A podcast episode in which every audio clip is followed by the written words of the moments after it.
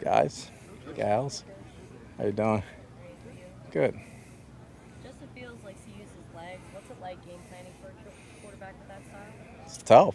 It's tough. fast as he is, he's faster than most of our guys. So we got to rally to the ball and try to hustle. What did you see from that offense in week one that you want to kind of make that a point of emphasis for your team?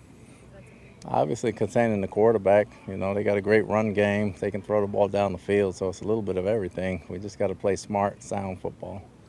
Coach, what's the status of Carlton Davis? We haven't seen him practice. Harden's probably going to be out this game. Is he gonna come back full today? Is Uh, he's got to pass a few tests, so we'll see. Are we hopeful? What's the extent of his injury? Who's Carlton? It's a toe. talk about Zion McCollum and the pro- progress he's made in year two.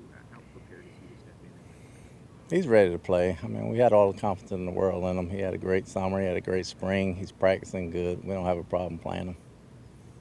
If, if Dennis couldn't go, would you elevate one of the linebackers just to have a fourth and setback? Yeah, we're gonna talk about that inside.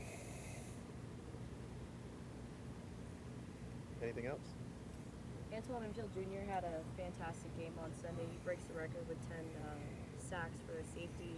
Can you talk about what Winfield brings to this defense and, and how you con- want to continue to use him this season? Oh, Wynn, he- he- he's a good football player, and I can't take credit for all that. He was good when he came in, so I just saw him, and Jason and them saw him when we brought him in. He brings a lot of leadership. Uh, he's a lot more vocal this year, coming into his own. Um, the tackling speaks for itself, but he's a heady football player. He's sharp. He can get from A to B real fast. He just understands ball. You know, that's something you can't teach. If you already understand football and you understand the scheme and what's happening to you, you can play fast. He plays fast. Would you say that he played with a little bit of a chip on his shoulder coming back to Minnesota this whole team? He's played the same way since he's got in the league. You've got a number of players that are great players no matter what, but several of them are on contract years, so to speak, whether it's Devin, Winfield, you know, we can go through the list, Baker. Does that, as a coach, does that, do you ever think, I know you don't think about it, but will you, will you think about how that could sometimes motivate a guy to have his best year? Not really. Sometimes, I mean, it's off the beaten path, but as a coach, you try to get them ready to play and you want them to play their best all the time, no matter what.